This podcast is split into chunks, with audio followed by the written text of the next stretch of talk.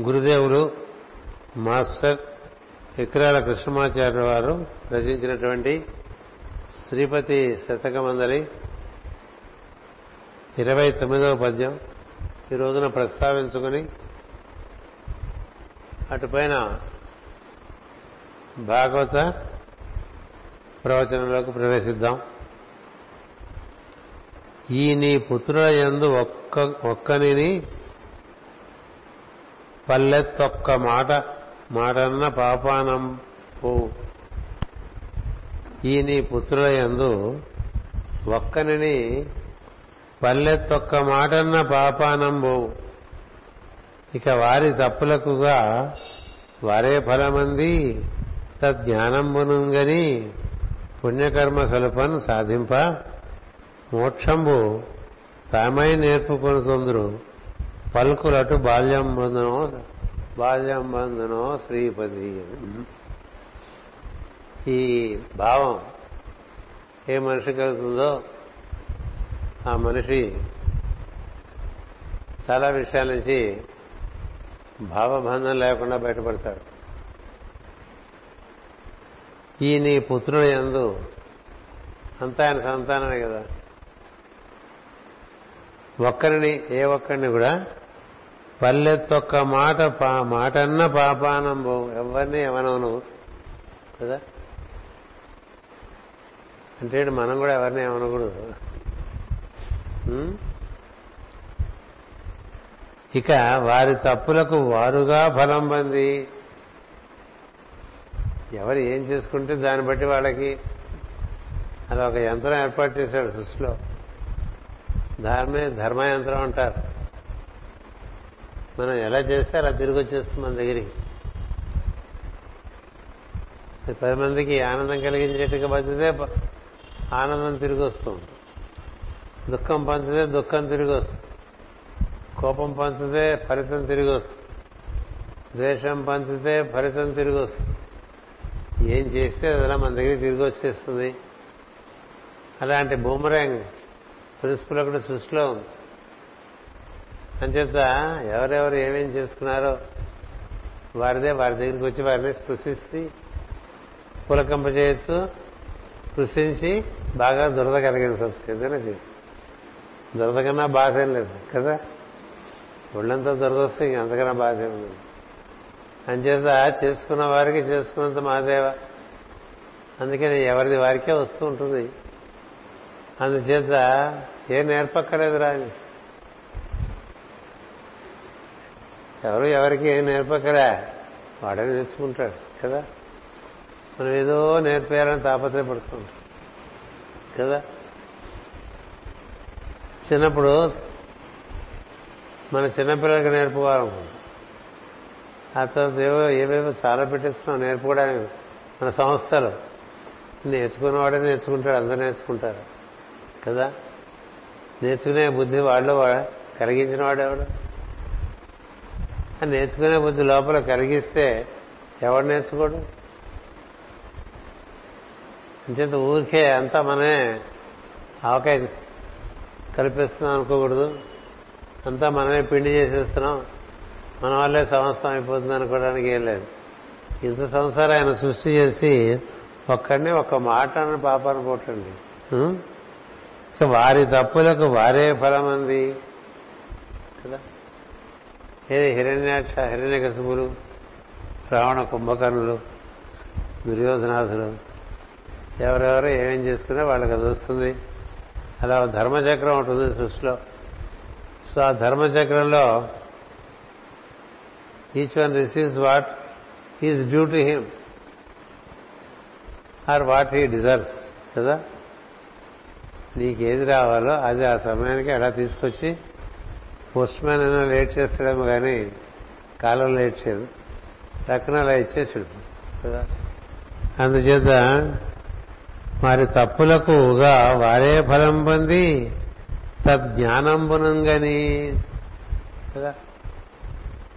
తద్జ్ఞానంబునంగని. ఆ జ్ఞానం కలుగుతుంది. ఇలా జ్ఞానం కలగడం కోసం ఇన్ని జన్మలు. ఈ జన్మలో నేర్చుకోకపోతే పై జన్మలో నేర్చుకోవాలి తప్పదు. ఎందుకంటే నేర్చుకోకపోతే అవి ఇవి తగులుతూ ఉంటాయి. అందుకని ఓహో ఇలా తగులుతుంటాయి కాబట్టి ఇలా నడిస్తే బెటర్ అని తెలుసుకుంటాడు. అలా నడిచే ప్రయత్నం చేస్తాడు. అప్పుడు తప్పులు చేస్తాడు ఒకటి రెండు తింటూ ఉంటాడు వెళ్తూ ఉంటాడు. అట్లా ప్రయాణం సాగుతూ ఉంటుంది. కాలగమనంలో జీవులంతా అలా నడిచిపోతూ ఉంటుంది కదా? ఎవరెవరు తప్పులకు వాళ్ళే సర్దుకుంటూ ఉంటారు నెమ్మదిగా కదా? ఎగిరెగిరే ఎగిరెగిరి పడేటువంటి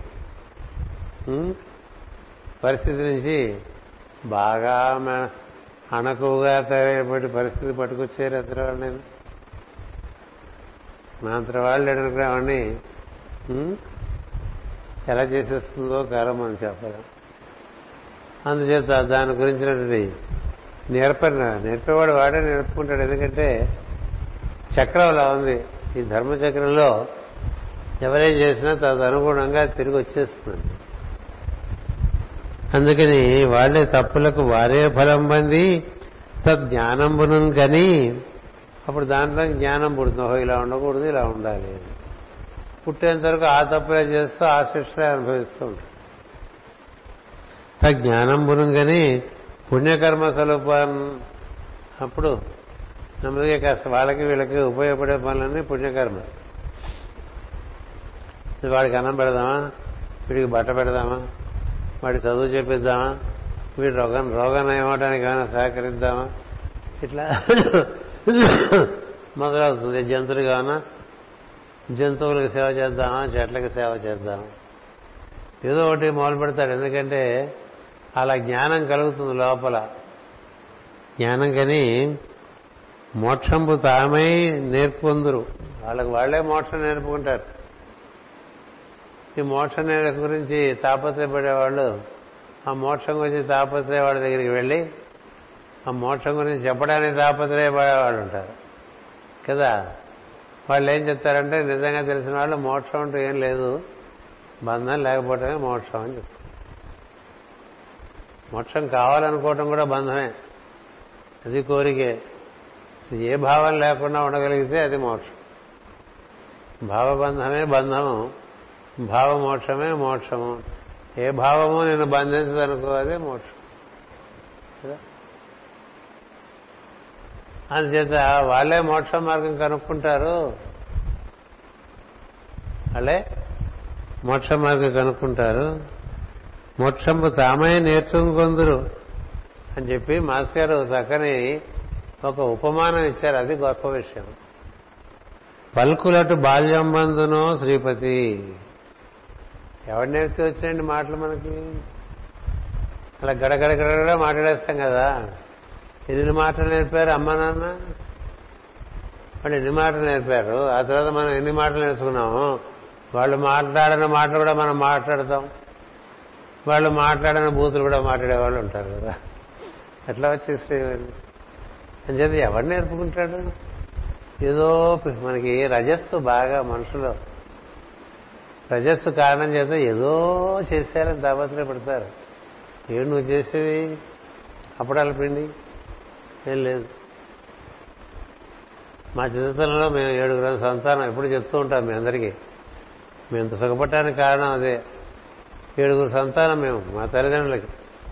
మా అమ్మగారే అంతంత మాత్రం వాడికి క్రమశిక్షణ ఇవ్వటం అనే విషయంలో ఆవిడ చాలా క్రమశిక్షణతో ఉంటారు. మీరేం పట్టించుకోరు వీళ్ళని వీళ్ళేమో వీళ్ళ ఇష్టం చెట్టు పెరుగుతున్నారు అని మా నాన్నగారికి అప్పుడప్పుడు ఆవిడ పులుసు అదో వడ్డుస్తున్నప్పుడు చెప్తే ఆయన మహాధీరుడు వాళ్ళు మన కొడుకులు. మనకంటే వచ్చిన వాళ్ళే కదా. మన వెధవలం అయితే వాళ్ళు వెధవలైపోతారు. అయిపోతారు మన వెధవలం కాలేదు కదా. వాళ్ళు కాదు. మనం చేసిన వాళ్ళు ఎందుకు పాడైపోతారు? ఎందుకు పాడైపోతారు? మనం సువర్ణముఖిని వేసుకున్నామండి మామిడి చెట్టు. సువర్ణముఖి పళ్ళే వస్తాయి కదా ఇంకో పళ్ళు రాదు కదా బంగిరి పిల్లి రాదుగా వస్తుందా? ఏం వర్మ? రాదు కదా. బంగిరి పిల్లి వేసుకుంటే బంగిరి పిల్లి వస్తుంది. చెట్లో మామూలు కొన్ని కొన్ని చెట్ల పండ్లో కొంత పండిన తర్వాత పుచ్చిపోయే స్వభావం ఉంటుంది. అది పెట్టుకుంటే అలాగే వచ్చేస్తుంది. నీలో ఉండే పుచ్చులు సచ్చులే వస్తాయి. మళ్ళీ నీకన్నా మంచివాడైతే ఎవడో రాకపోవచ్చు. కదా? అందుకని మన మీద మనకి నమ్మకం ఉండాలి తప్ప ఏదో మన పిల్లల్ని మనం బాగు చేసేద్దాం ఊళ్ళో పిల్లల్ని బాగు చేసేద్దాం. ఇదంతా కూడా మనం నేర్చుకునే ఒక క్రమశిక్షణలో భాగంగా ఇంతమందికి నేర్పుదామనే వ్యామోహంలో కొంతకాలం పడి ఆ తర్వాత ఎవరికీ నేర్పక్కర్లేదు అందరికీ నేర్పుకునే వాళ్ళు వాళ్ళు ఎదురున్నారు. సృష్టికి అమ్మా నాన్న అని తెలిసి ఊరికే కూర్చునే వాళ్ళు ఉంటారు బ్రహ్మవాదులు. వాడి నుంచి ఏమైనా భగవత్ సంకల్పం ఉండి చేయిద్దాం అనుకుంటే చేసినే తప్ప వాడుగా చేయడు. అంటే భగవంతుడు చెప్తే సరే ఆయన పని కదా చేద్దాం అనుకునే చేసేవాళ్ళు వాళ్ళందరూ కూడా బ్రహ్మవాదులు. తమకు తాముగా పూనుకుని ఏదో అవకాయ చేసేద్దాం అప్పుడాల పిండి చేసేద్దాం అంటే అవదు అని చెప్పి ఎవరు నేర్పుకున్నారులే నువ్వే నేర్పుకుంటావు అని చెప్తున్నాడు. ఎంత ధీమాగా ఉందండి. పైగా మన పిల్లలు బాగున్నారు అనుకోండి మా వల్ల బాగున్నారు అనుకోకూడదు వాళ్ళ వల్ల వాళ్ళు బాగున్నారు అంతే కదా? వాళ్ళు బాగాలేరు అనుకోండి మరి మా వాళ్ళు బాగాలేరు అంటారా అంటారు కదా. మా అబ్బాయి బాగా తాగుతాడండి అని చెప్పుకుంటాడు ఎవరన్నా. రోజు చీట్లపైకి వెళ్తాడండి సెంచరీ క్లబ్కి అని చెప్పుకుంటారు. ఎక్కడి నుంచి వచ్చినాయి? ఎవడెవడు సొంత వాడే తెచ్చుకుంటాడు. వాడు సంచి. వాడు సంచి పట్టుకుని వాడు వచ్చేస్తాడు ఎక్కడ వీలుగా ఉంటే అక్కడ దిగుతాడు. అక్కడి నుంచి వాడు ముందు పోతూ ఉంటాడు. ఇంకా నేర్చుకుంటూ ఉంటాడు. నేర్చుకుని నువ్వెవరి మధ్యలో? ఇది ప్రపంచం మార్చాలనేటువంటి ఒక కండూతి సంస్కృతంలో కండు తింటారు. తెలుగులో దొరదంటారు. నిన్ను నువ్వు మార్చుకు. ఏదైనా చేయగలిగితే నిన్ను నువ్వు మార్చుకో. ప్రపంచాన్ని ప్రపంచాన్ని నువ్వు మార్చుకో. మార్చే ప్రయత్నం నీకు అది చాలా కాలం ఉన్నది. పెద్ద పెద్ద వాళ్ళందరూ అందులో ఉంటారు. నువ్వు చేయవలసిన పని నువ్వు చెయ్యి.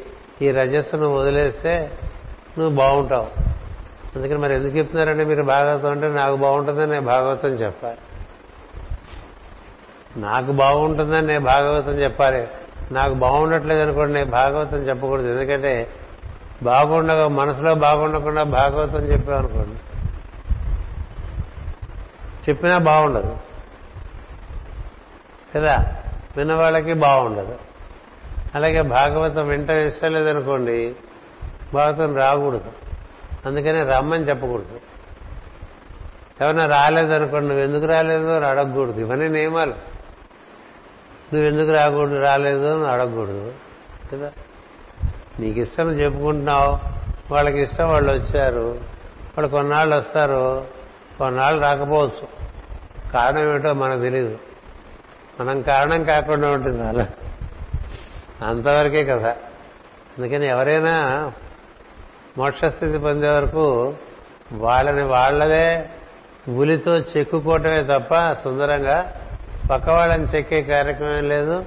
ఊరికే ఊళ్ళో వాళ్ళందరినీ ఉద్ధరించే కార్యక్రమం అంతకన్నా లేదు. కదా?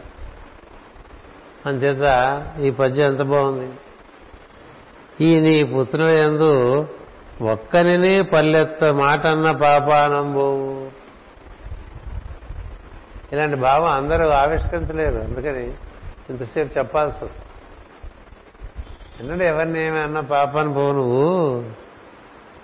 ఇక వారి తప్పులకు వారే ఫలం పొంది. తజ్ఞానముంగని పుణ్యకర్మలను సలుపన్ సాధింప మోక్షంబు తామే నేర్చుకుందుట. వాడి మనిషి అండి వాడి మనిషి వాడి దగ్గర చేరతారండి చేరండి ఏ పిట్ట ఆ గూడికి వెళ్ళిపోతుందండి. నువ్వు ఎక్కడ పెట్టుకుంటున్నావు అన్ని పెట్టెలు ఒకే గూడి నుంచి వచ్చినాయి. ఆ గూడికే చేరితే ఒక్కొక్కళ్ళు కొంచెం కొంచెం. ముందు వెనక అంతే. నేర్చుకోవడంలో ముందు వెనక తప్ప అన్నీ ఆ చెట్టు పెట్టలే. బుద్ధమూలం అధశాఖం అంటూ ఉంటాం కదా. అశ్వద్ధం ప్రాహురవ్యయం. అలాంటి ఒకే చెట్టుకు సంబంధించిన పెట్టలం ముందుగానో వెనకగానో చేరుతూ ఉంటాం. ఇందులో మళ్ళీ అహంకారం ఏంటి? వాడు ముందు గోదావరి ఎక్కాడు మనం మర్నాడు గోదావరి ఎక్కాం. ఆ దారిలోనే మనం పోతూ ఉంటాం. మన తర్వాత కూడా గోదావరిలో వచ్చేవాళ్ళు ఉంటారు. కదా? మనతో గోదావరి అయిపోతుంది మన ముందు ఎన్ని గోదావరి ఎక్స్ప్రెస్ వెళ్ళిపోలేదు హైదరాబాద్? మన తర్వాత ఎన్ని వెళ్తాయి? కదా? చేత అంతా మనతోనే ఉందనుకోవడం వల్లే మానవుడికి బాధ. అందుకే అన్ని వాళ్ళే చూసుకుంటారు జగత్పిత జగన్మాత అందుకని మన కథలు అన్ని కూడా అట్లాగే చెప్తూ ఉంటారు. వాడెవడో చెట్టు కింద ఏడుస్తూ కూర్చుంటే పార్వతి పరమేశ్వరులా సాయంత్రం పూట వ్యాఖ్యాలు వెళ్ళి ఏదో బాబు ఇక్కడ కూర్చుని ఏడుస్తున్నావు అంటే మీరు ఎందుకయ్యా మీకు అక్కలేమా నా సంగతి నీకెందుకు? మీరేమన్నా ఆర్చేవారా? తీర్చేవారా? అంటే ఆర్చేవాళ్ళం మేమే తీర్చేవాళ్ళం మేమే చెప్పమంటారు కదా. వాడు చెప్తాడు. చెప్తే వాడికి పరిష్కారం ఇస్తాడు కదా. అట్లా మొత్తం సృష్టికి పరిష్కారం ఇవ్వడానికి పార్వతీ పరమేశ్వరులు ఉన్నారు. కాకపోతే మనం పాడైపోకుండా ఉండడం కోసం మనం భాగవతం చదువుకుంటూ ఉంటాం. లేకపోతే ఈ టైం ఇంతకన్నా బాగా మనం వెచ్చింపగలమనే నమ్మకం నాకు లేదు. మీకుంటే మీరు మానేసి ఆ పనులు చేసుకోండి. అంతే ఇది. So simple. కదా? అందుకని దీని గురించి మనం ఎక్కువ ఫీల్ అయిపోవడానికి ఏం లేదు. విన్నవాడు ఫీల్ అయిపోవడానికి వీలేదు వినని వాడిని చూసి వాడిని ఏదో తక్కువగా చూడటానికి వీలేదు వినవాడు ఫీల్ అయితే నువ్వు కూడా వినని చెప్పాలి. కదా? వినని వాడికి ఫీలింగ్ ఉంటుంది. మనం వినలేదే వాడు విన్నాడని. కానీ విన్నవాడు ఆ వినని వాడు ఇద్దరి మధ్య ఆ వ్యత్యాసం వాళ్ళు వాళ్ళు చూసుకుంటూ ఉంటారు. ఆ విని వీడేం బాగుపడ్డాడులే అనుకున్నా. విని వీడేం బాగుపడలేదు కదా ఇప్పుడు వెనక నేనేం చెడిపోయాను అనుకుంటాడు కదా? ఏమో ఎప్పుడు బాగుపడిపోతారో మనది ఎవడు ఎప్పుడు ఎక్కడ ఎట్లా బాగుపడతాడో మనం చెప్పలేము. కదా? భగవంతుడు విష్ణుడు జీవునికి ఎప్పుడు ఏమి చేయి జీవుడేమి ఎరుగ మన మాయలకు మహాత్ములు విద్వాంసులు అడగి ఇందురు అందులగుసు అని భగవంతుడు ఎప్పుడు ఎక్కడ ఎవరిని ఏ విధంగా అనుగ్రహిస్తాడో? మనకి తెలియదు కదా మనం వీలైనంత వరకు ఆ రూట్లో ఉంటాం. ఆ రూట్లో ఉండే ప్రయత్నంలో ఈ ప్రియవ్రతుడి కథలో మనం ప్రవేశించి ఉన్నాం. కొంచెం ఇప్పుడు మనకి గందరగోళంలో ప్రవేశిస్తాం మీరు గందరగోళ పడకూడదు అదే నా పని ఇది ఎవరు చదువుకోరు భాగవతం దీనికి చెప్పే కదా మాస్ గారే. ఎన్ని రకాలుగా రాసిన ఆయనకి తృప్తి రాక ముందు కొంత రాశారు. అన్ని చదివి వినిపిస్తాయి వదలు తర్వాత కొంత రాశారు. అదే బొమ్మలు వేయించి అందులో అతికించారు. ఏవి? ఆర్ట్ పేపర్ మీద కొన్ని బొమ్మలు వేయించేసి అవి కూడా అతికించారు. అర్థం కావేమో అని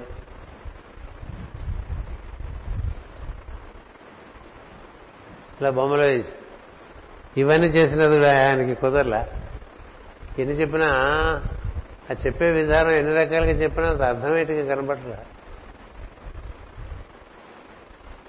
అందుకని నీకు లాభం లేదని సీక్రెట్ డాక్టర్లో బ్లవెట్స్కి రాసినవి యథాతథం అట్లా అనువాదం చేసి ఇక్కడ రాసేసి ఆ సీక్రెట్ డాక్టర్లో అది ఎక్కడుందో ఆ వాల్యము ఆ పుట కూడా ఇక్కడ వేశారండి. ఏం వేస్తారు ఇంత ఇబ్బంది పడుతున్నారంటే మరి ఎలాగో అర్థం అవ్వాలి కదా అందుకంత ఆయన ఆయన మనంతా చదువుకుంటామేమో మనకు అర్థం కాదేమో అని ఆయన బాధపడ్డారు. అంత బాధపడక్కర్లేదు కదా మన ఎవ్వరు ఒక్కళ్ళు నాకు తెలిసి చదువుకున్న వాళ్ళు లేరు. ఖచ్చితంగా చెప్పగలను ఎన్నేళ్ళైంది ముప్పై ఆరేళ్ళు అయింది కదా? అలాంటివి కో కొలలు ఉన్నాయి మాస్టర్ చెప్పారు అలా చెప్పిన వాటిలో ఆయనకే చాలా ఇబ్బంది పెట్టినటువంటి విషయం అందులో మనం ప్రవేశిస్తున్నాం కాబట్టి కొంచెం రెగ్యులర్గా వినండి. ఒక క్లాస్ వినకపోతే మనకు ఎలాగూ రికార్డు చేస్తుంటారు కాబట్టి రికార్డు చేసి వినండి. నేను కూడా నాకు తృప్తి కలిగేంత వరకు రిపీట్ చేస్తూ ఉంటా. అలా ఒక ఉపద్ఘాతంతో మిమ్మల్ని భయపెట్టి ముందు ఆ తర్వాత విషయంలోకి ప్రవేశిద్దాం. మన వరకు పది మంది ప్రియవ్రతుని కుమారులు. పది మంది అగ్ని స్వరూపులు. వాళ్ళంటే ఏమిటో మనం తెలుసుకున్నాం. అందులో ముగ్గురు ఊర్ధ్వరేతస్కులు ఏడుగురు అవ్యయులు. అందరూ అవ్యయులే. అందరు ముగ్గురేమో పైకి తీసుకుపోతారు ఊర్ధ్వంగా తీసుకుపోతారు. అలాంటి వాళ్ళందరూ పుట్టుకొచ్చారు. అటుపైన ఇంకొక భార్య అన్నారు. ఆ భార్య పేరు ఇక్కడ చెప్పాలి అక్కడ వెతకాలి ఒకసారి. ఆవిడ ద్వారా మరొక ఇద్దరు కుమారులు కన్నా ముగ్గురు కుమారులు కన్నారు. వాళ్ళు ఎవరయ్యా అంటే ఉత్తముడు తామసుడు రైవతుడు అనే ముగ్గురు. వాళ్ళ ముగ్గురు మనువులయ్యారు. అంటే ఇప్పుడు ఎంతమంది మనువులైనట్టు? స్వయంభూ మనువు ఈయన తండ్రి. ఈయన ప్రియవ్రతుడు లేక స్వారోచిషుడు రెండు. మూడు ఉత్తముడు నాలుగు తామసుడు ఐదు రైవతుడు ఆరు చాక్షుషుడు. చాక్షుషం మనోదరు ఏడు వైవస్వతుడు అలా వస్తారు తర్వాత. వాళ్ళు వచ్చినప్పుడు వాళ్ళ సంగతి ఉందో ఇప్పుడు ముగ్గురు గురించి చెప్పారు. కానీ ఇక్కడ కథ ప్రియవ్రతుడితోనే వెళ్తుంది. అందుచేత వాళ్ళు ముగ్గురు కలిగారు. కలిగిన తర్వాత ఈయన చక్కగా ఏ విధంగా జీవితాన్ని పరిపూర్ణంగా రసాస్వాదనం చేసి దేని ఎందు చిక్కుపడ చిక్కుపడకుండా వివేకంతో జీవించి మనవు మోక్షస్థితిని పొందాడండి. అంటే పరిపూర్ణంగా జీవితాన్ని అంతా అన్ని విధములైనటువంటి భోగములు అనుభవించాడు. భోగములు అనుభవించడంలో వివేకం వదలలేదు కాబట్టి ఏది దేని ఎందో తను చిక్కుపడలేదు. చిక్కుపడకుండా ఎలా హాయిగా ఈ మానవ జన్మ ఈ భూమి మీద నిర్వర్తించవచ్చో మనవుగా తాను ఒక ప్రమాణంగా ఏర్పడ్డాడండి. ఆయన చేసిన కార్యక్రమాల్లో భాగంగా ఇక్కడ మనకి పద్దెనిమిదో భాగం నుంచి మనకి పద్దెనిమిదో పద్యం నుంచి మొదలవుతుంది. ఈ ప్రియవ్రతులు పదునొకండు అర్బుదముల సంవత్సరములు రాజ్యపాలనము చేశారు. పదకొండు పదనొకండు అర్బుదములు. పదనొకండు అంటే పదకొండు సంవత్సరములు రాజ్యపాలనము చేసను. ఒకనాడు మేరు ప్రదర్శనము చేయిస్తున్న సూర్యునకు మేరు మేరు ప్రదర్శనము చేస్తున్న సూర్యునకు మరి ఒక దిక్కుగానున్న అంధకారమును పోగొట్టుటకు పూనుకొనడు. అంటే సూర్యుని కిరణాలు భూమి మీద పడుతున్నప్పుడు సూర్యుమిల తూర్పుగా తిరుగుతూ ఉంటుంది కదా. ఇలా వెళ్తూ ఉంటే సూర్యకిరణాలు ఇలా పడుతూ ఉంటాయి. ఇలా ముందుకెళ్తుంటే వెనకవాటి పడుతుంటాయి. అలా కొంత భాగం అడుక్కి వెళ్ళిపోతూ ఉంటుంది కదా. కొంత భాగం మీద సూర్యకిరణాలు పడుతూ ఉంటే కొంత భాగం మీద సూర్యకిరణాలు ఎప్పుడూ పడవు. అందుకనే భూమికి వాళ్ళ వరకు మోక్షం లేదని చెప్తారు. ఏం చేద్దంటే కొంత భాగం ఎప్పుడు అజ్ఞానము చీకటి. కొంత భాగం వెలుగ్గా ఉంటుంది. అందుకనే యోగంలో కూడా మూలాధార నుంచి ప్రజ్ఞ మేల్కారిస్తే తప్ప నీడ లేని వెలుగు కనపడదు అని చెప్తా మామూలుగా వెలుగుంటే నీడ ఉంటుంది. నీడ లేని వెలుగు ఉండేదే స్వర్గం. నీడ లేని వెలుగు మనకి దివ్యలోకంగా చెప్తారు. దేవతాలోకలుగా చెప్తారు. అందుకని ఓ దేవత నిలబడితే వెలుగు పడదు చుట్టుపక్కల అక్కడ సారీ. నీడ పడదు ఎక్కడ? ఎందుకే నీడ పడదంటే మొత్తం వెలుగుగానే నీడపడని వెలుగు. భూమి మీద మనుషులకి కొంత నీడ కొంత వెలుగు. ఈయన ప్రయత్నం చేశాట ఏమని? పోనీ అందరికీ అన్ని పక్కల వెలుగుండేట్టు చూద్దామని. మనం సూర్యుడి వైపు చూస్తూ ఉంటే మన వీపు వైపు అంతా నీడే ఉంటుంది. కదా? అందుకనే మనకి నీడ పడుతూ ఉంటుంది కూడా నేల మీద. అలాగే పడమర పక్క సూర్యుడు ఉంటే మనం నీడ తుడుపు పక్క పడుతూ ఉంటుంది. ఈ నీడ పడటం అనేటువంటిది జరుగుతూ ఉంటుంది. ఎప్పుడు నీడ పడదంటే మిట్ట మధ్యాహ్నం పన్నెండు గంటలకి భూమధ్య రేఖ మీద నీడపడదు మనకి మనం భూమధ్య రేఖ పైన ఉన్నాం. అందుకని మనకి ఒకనొక సమయంలో అంటే పదిహేడు డిగ్రీల నార్త్ విశాఖపట్నం. అంటే ఏంటంటే ముప్పై నాలుగో రోజు ఏది ఈక్వినాక్స్ నుంచి ముప్పై నాలుగు ముప్పై ఐదు రోజు లోపల ఆ రోజున నీకు నెత్తిమీంచి సూర్యుడు వెళ్తాడు. అప్పుడు నీకు నిలబడితే మధ్యాహ్నం పన్నెంటికి నీ నీడ ఎక్కడ పడదు నీ కాళ్ళ కిందే ఉంటుంది. అదే మనకి అక్షయ తృతీయ పెట్టి ఆ రోజు సూర్యుడు కిరణ సరాసరి వచ్చి దేవుడు పాదాలు ముట్టుకుంటూ ముట్టుకుంటుంది అని తికమక చేసి చెప్తారు. సూర్యుడు కిరణాలకి మనం పెట్టే విగ్రహాల పాదాలు ముట్టుకునే పరిస్థితి లేదు. గుర్తుపెట్టుకో. అలాగే మేము అదేది కొల్హాపూర్ వెళ్తే ఆ అక్కడ వారికి పలానా రోజున సూర్యకిరణాలు వచ్చి ఇక వాడి అమ్మవారికి పాదాలు ముట్టుకుంటాయంటారు. అమ్మవారి పాదాలు ముట్టుకోడండి సూర్యకిరణాలు. వాటి దారిని అవి తిరుగుతుంటే అవి అవి అవి ఏ దారిలో ఎప్పుడు తిరుగుతున్నాయో ఆ దారిలో మనం అడ్డంగా నిలబడ్డాం అనుకోండి మన మీద కూడా పడతాయి.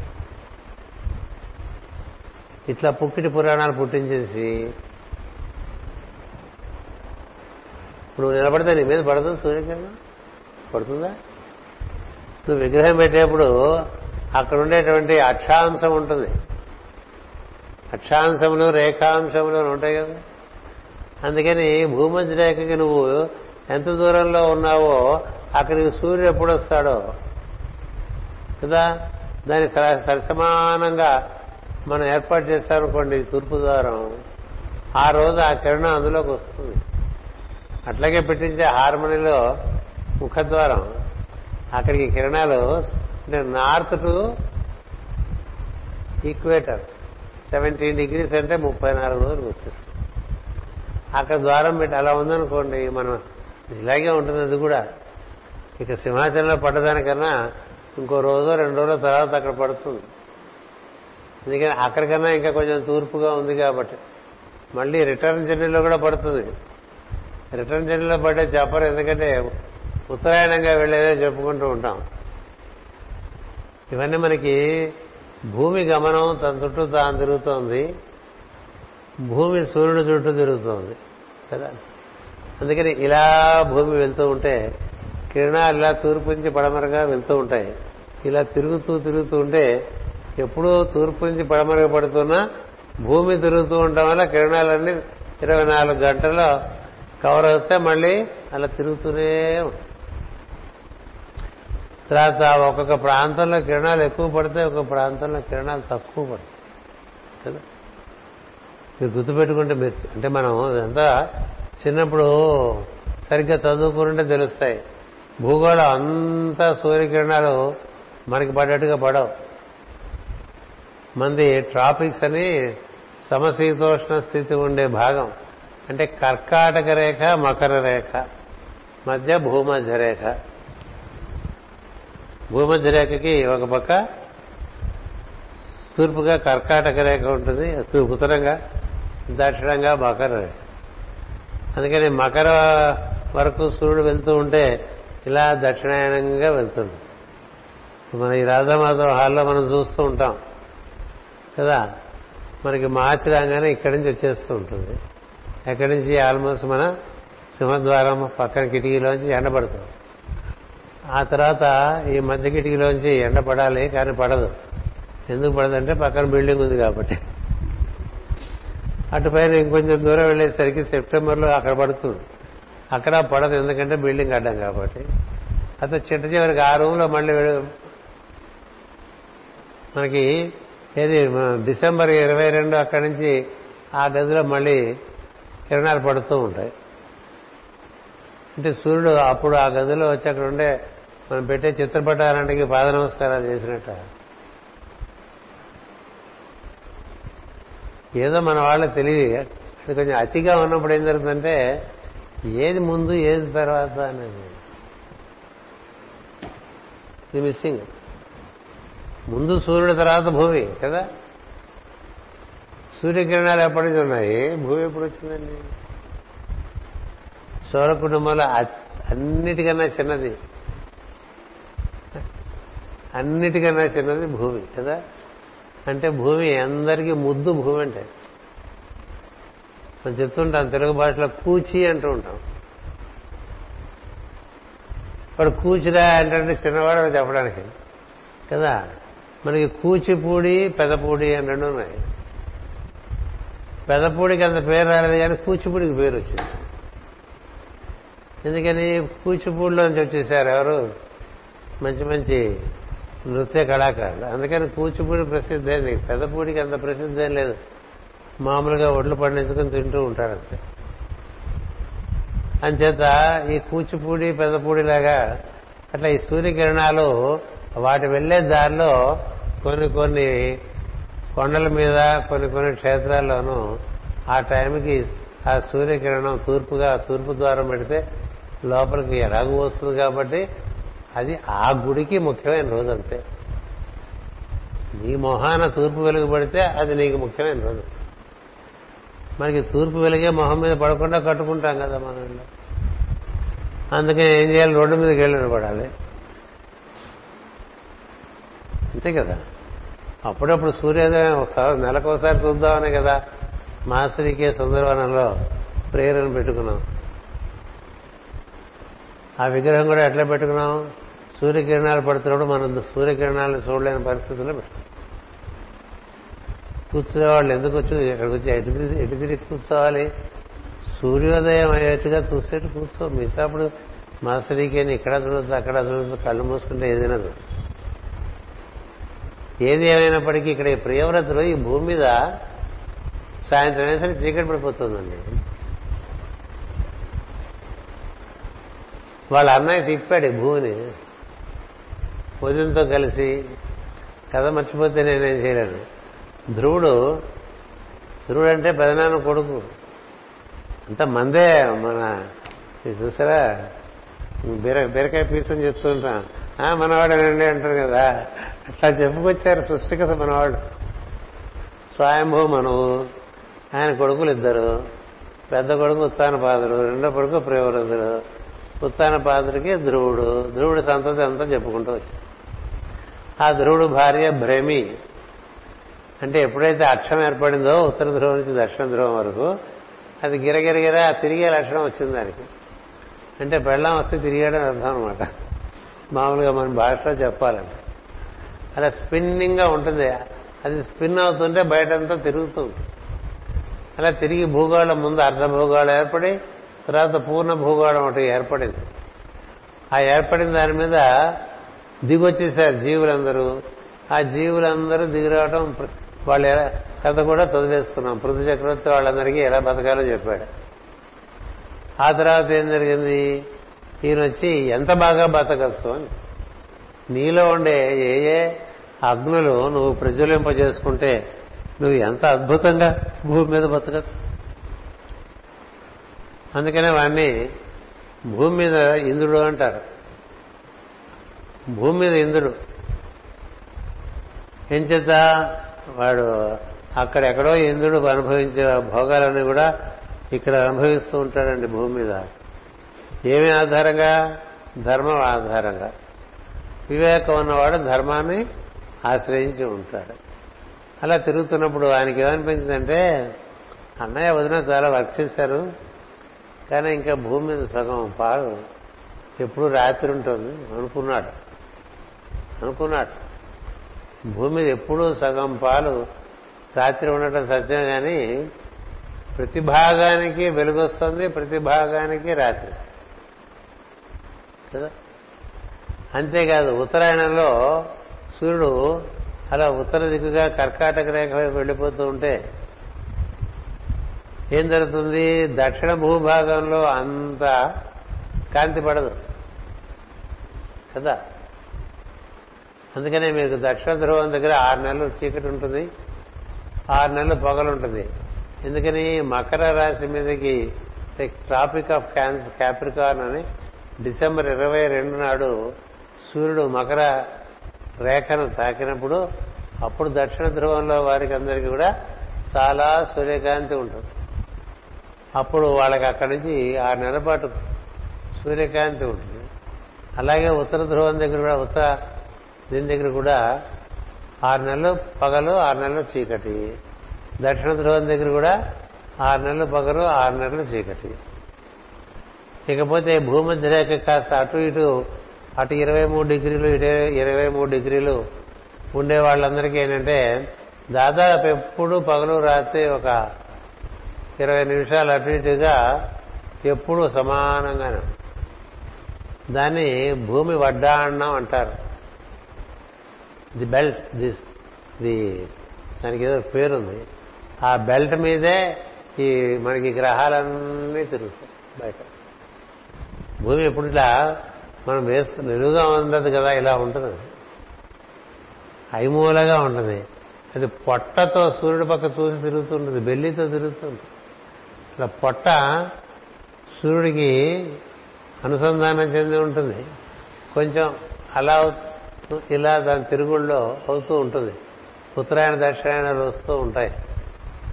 అంతేత ఏమో జరుగుతుంది? కొంత భాగం ఎక్కువ రాత్రి తక్కువ పగలు కొంత భాగం ఎక్కువ పగలు తక్కువ రాత్రి ఇట్లా ఉత్తర దక్షిణ ధృవాల దగ్గర ఇతర ప్రాంతాల్లోనూ ఉంటాయి. ఇప్పుడు ఐరోపా ఖండం వెళ్ళామనుకోండి మీరు బాగా ఈ ఆగస్టు సెప్టెంబర్ల వరకు రాత్రి వరకు నిద్ర తొమ్మిది గంటల వరకు కూడా ఇంకా పగలే ఉంటుంది మనకి ఇక్కడ చక్కగా ఆరు ఆరున్నర ఐదు నలభై నుంచి ఆరు ఇరవై లోపల ఉదయం కానీ సాయంత్రం కానీ పగలు రాత్రి అయిపోతూ ఉంటాయి. ఈ జ్ఞానం అంతా కూడా భూమధ్యరేఖ ఆధారంగా ఏర్పరిచిందే. గుర్తుపెట్టుకోండి జ్యోతిషం అంతా కూడా భూమధ్యరేఖ మీద మనం ఉంటే ఎట్లా ఉంటుందో దానికి దగ్గర ప్రాంతాల్లో ఉంటే ఎలా ఉంటుందో? మనం ఎక్కడున్నాము? భారతదేశం? భూమధ్యరేఖ పైన ఉన్నామా కింద ఉన్నామా ఏమో మాకు తెలియదు అనకండి నేను వెళ్ళిపోతాను ఇక్కడ ఇది కిందే ఉన్నాగా? కింద ఉన్నామా పైన మనం భూమధ్య రేఖకిను కర్కాటక రేఖకి మధ్యలో ఉంది భూమధ్య రేఖ శ్రీలంక కన్నా ఇంకా కింద ఉంది. శాస్త్రాల్లో భూమధ్య రేఖను లంక అంటారు. భూమధ్య రేఖను లంక అంటారు. లంకకి వెళ్ళిపోయింది అమ్మవారు అంటే ఈ లంక కాదు పాపం వాళ్ళు అనవసరంగా మనం రా- రావణ సంతతిగా చూస్తుంటే వాళ్ళు కూడా నమ్మేయటం మొదలుపెట్టారు. లంక అంటే భూమధ్య రేఖ. అప్పుడు రావణుడు ఉండేటువంటి ద్వీపం ఆ భూమధ్య కన్నా ఇంకా అవతల ఉండేది. అది ఇప్పుడు లేదు. ఆ లంకకి బ్రిడ్జ్ కట్టామండి. ఈ లంకకి బ్రిడ్జ్ కట్టేమందని నమ్మకం. అది బ్లావెట్స్కి చాలా చక్కగా చెప్తుంది ఆవిడ గ్రంథాల్లో. చెప్పి బాగా తెలుసు అనుకున్న బ్రాహ్మలు కూడా ఏం తెలియదని. నేను పెద్ద గర్వపడక్కర్లేదు వేద పండితులను బ్రాహ్మలు. ఏం తెలియదు వాళ్ళకని అందుకని ఫోన్లో మరి చెప్తున్నారు కాబట్టి నేర్చుకుంటే ఏముంది అక్కడ? ఏదైనా తెలియని విషయం మనకు తెలియజెప్పినప్పుడు అది మనం నేర్చుకునే ప్రయత్నం చేయాలి. నేర్చుకునే దృష్టి ఉంటే అంతైనా తెలుసు. అందుకని మాస్టర్ గారు చూడండి ఏదైనా చెప్పలేను అనుకున్న విషయాలన్నీ కూడా ఆవిడ చెప్పిన వాళ్ళు అలా దింపేశారు. అలాంటి ఒక సద్బుద్ధి సత్పురుషులకే ఉంటుంది. ఏది ఏమైనప్పటికీ ఈయన ఏం చేశాడంటే అలా సూర్యుడు ఒకనాడు మేరు ప్రదర్శనం మేరు ఒకనాడు మేరు ప్రదర్శనము చేస్తున్న సూర్యునకు మరి ఒక దిక్కుగానున్న అంధకారమును పోగొట్టుటకు పూనుకొనడం అలా పూనుకుని ఈయన జ్ఞానం సంపాదించుకున్నాడు. అంతే తప్ప దాన్నే మార్చల. అది మార్చగలిగిన విషయము కాదు. మారిస్తే జీవులు హాయిగా ఉండలేరు. ఎప్పుడు పగలే ఉంటే ఎట్లా? ఎప్పుడు పొగలే ఎట్లా ఉంటుంది? నువ్వు గిరగిరా తిరుగుతుంటే నీ చుట్టూ నువ్వు. కొంచెం తిరగకుండా ఆపేసినా కూడా అంతా ఉండదుగా? ఇలా పెడితే వెలుక్కి వెనకాల చీకటే దీపానికి వెనకాల చీకటే కదండి. అందుచేత అలా పూనుకున్నట్టండి. భగవంతుని నిరంతరము ధ్యానించటం వల్ల కలిగిన ప్రభావము కలవాడై భగవంతుని నిరంతరము ధ్యానించటం వల్ల వలన కలిగిన ప్రభావము కలవాడై సూర్యరథముతో సమానమైన వేగము కలిగి తేజోవంతమైన రథమును కూర్చుకొనను దానిపై ఎక్కి ఈ రాత్ర నెల పగళ్ళుగా చేసేదినని ఏడు దినములు తిరిగాను. రెండవ సూర్యుని వలె రథము తోలను. మను కుమారుడు మను అంటే వాళ్ళంతా సూర్యపుత్రులే. సూర్యుడు అంటే విష్ణు తత్వమే కదా? పన్నెండు మంది ఆదిత్యులు సూర్యుడు ఒకడు ఈ స్వయంభూమను కూడా మహాలక్ష్మి మహావిష్ణువు వాళ్ళే స్వయంగా దిగొస్తారు స్వయంభూమనుగా. ఆ సంతతే కదా. ప్రతి మనము సూర్యుడు కుమారుడు అని చెప్తారు. మన సూర్యుడు మన మనవు మన సూర్యుడు కుమారుడు. ఈయన సూర్యుడితో సమానంగా ఒక రథం కూర్చుకుని సూర్యుని సమతో సమానంగా వేగంతో ఆ రథం మీద ఇటుపక్క తిరిగేటట్టు. ఏమవుతుంది? భూమి తూర్పుకి వెళ్ళిపోతుంటే ఈయన ఆ చీకటి ఆ వెనకాల ఉంటుంది కదా సూర్యకిరణాలు ఇలా వస్తుంటే ఈయన ఇటు నుంచి వెళ్ళాడు. తిరిగట ఆ రథచక్రపు ద్వారా సప సప్త సముద్రములు అయ్యాను. ఈ భూమి చుట్టూ సప్త సముద్రాలు ఏర్పడ్డాయట. సముద్రాలంటే అర్థం చేసుకోవాల్సింది ఏంటంటే నీళ్ళని కాదు ముద్రలతో కూడినటువంటి ఆకాశం అని అర్థం. ముద్ర సముద్ర. ముద్ర సముద్ర. ఇది ఈ స్థితిలో నీళ్ళగా ఉంటుంది. మిగతా స్థితిలో ఒక్కొక్కటి ఒక్కొక్క తత్వంతో కూడినటువంటి జలం లాంటి ఆకాశం అనమాట వాటి మీద ముద్రలు పడతాయి. అందుకని ఏడు సముద్రాల సృష్టి వాని మధ్య గల భూమి సంధులు సప్తద్వీపములు అయ్యాను అంటే భూమి ఉత్తర ధ్రువం నుంచి దక్షిణ ధ్రువం వరకు మనం లెక్క వేసుకుంటే దాని నుంచి ఆయన అలా తిరిగేటండి తిరిగితే ఏమైందంటే ఏడు ఏడు ప్రదక్షిణాలతో దక్షిణ ధ్రువం మొత్తం పైనుంచి కింద వరకు వచ్చేసాడు ఉత్తర ధ్రువం నుంచి దక్షిణ ధ్రువం అందుకనే మీకు భూమి బొమ్మ వేసేప్పుడు కూడా ఈ ఉత్తర ధ్రువం వేసి దాని పక్క అలా ఒక గీత గీస్తారు మళ్ళీ ఇంకో గీత గీస్తారు అడ్డంగా. మళ్ళీ ఇంకో గీత పైన మూడు గీతలు ఉంటాయి భూమధ్య రేఖ ఎప్పుడైనా కాస్త భూగోళం చూడండి బాబు. మనం ఏం చదువుకోకుండా పెద్దవాళ్ళు అయిపోయాం కదా. జాగ్రఫీ ఎవరు చదువుతారండి చిన్నప్పుడు బతిగా ఎవడు చదవడు ఏదో ముప్పై ఐదు మార్కులు వస్తే చాలట్టుగా ఉంటుంది కానీ అందుకని భూమధ్య రేఖ పైన మూడు గీతలు ఉంటాయి. భూమధ్య రేఖ కింద మూడు గీతలు ఉంటాయి. మొత్తం ఏడు గీతలు. ఏది? ఉత్తర ధ్రువానికి మధ్య దక్షిణ ధ్రువానికి. ఈ ఉత్తర ధ్రువం దక్షిణ ధ్రువం కూడా మనకు కనబడేది కాక కనబడింది ఇంకా చాలా ఉంటుంది అందుకని మనకు కనపడే ఈ భూమి ఉందే దీన్ని జంబూ ద్వీపం అంటారు. అవన్నీ తెలుసుకుంటాం మనం ఈ ఏడు ఏడు ఏడు చుట్టల్లో చుట్టి ఆయన ఉత్తర ధ్రువం నుంచి దక్షిణ ధ్రువంకి వచ్చేసాడు. దక్షిణ ధ్రువం నుంచి ఉత్తర ధ్రువం వరకు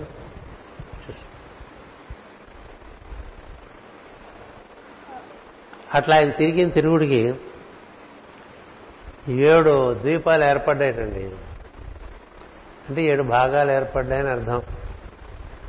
అంటే ఏం అర్థం చేసుకోవాలంటే ఇప్పుడు ఈ భూమి చుట్టూ ఏడు పొరలు ఉన్నాయని.